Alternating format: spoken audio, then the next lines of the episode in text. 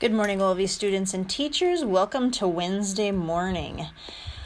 Um, we will end our day today praying the rosary at the end of the day in the gym. So if you can be in there, um, you know, 255, 257, right around that time, we will pray our decade of the rosary together today to end our day. Um, also, today is parent lunch uh, today and tomorrow. So a, a, text remind did go out to parents this morning.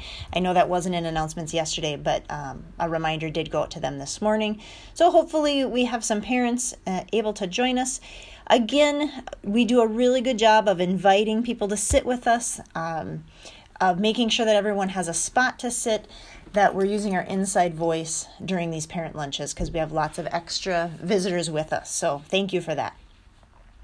Lots of field trips still wrapping up in these next two weeks, these final couple weeks of school. So please communicate that well in your planner to parents, especially if you're needing to wear good walking shoes or dress in layers, or um, if you need sunscreen with. All of those things we need to make sure are communicated well to parents.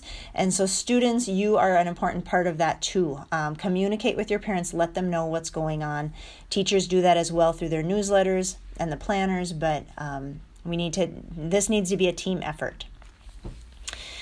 Um, I believe that is it for our morning announcements this morning on this Wednesday. So we have one birthday to celebrate.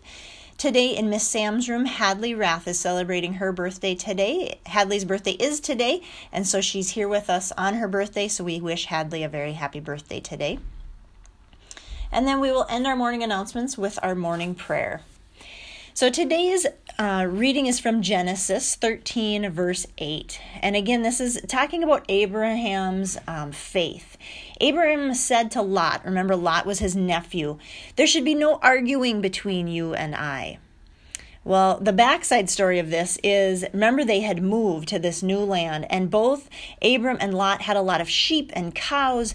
And the problem was there wasn't enough grass and water for all the animals. And so, um, those people that were helping with the animals started fighting between um, those helping Abram and those helping Lot. They started fighting about who should get the best land.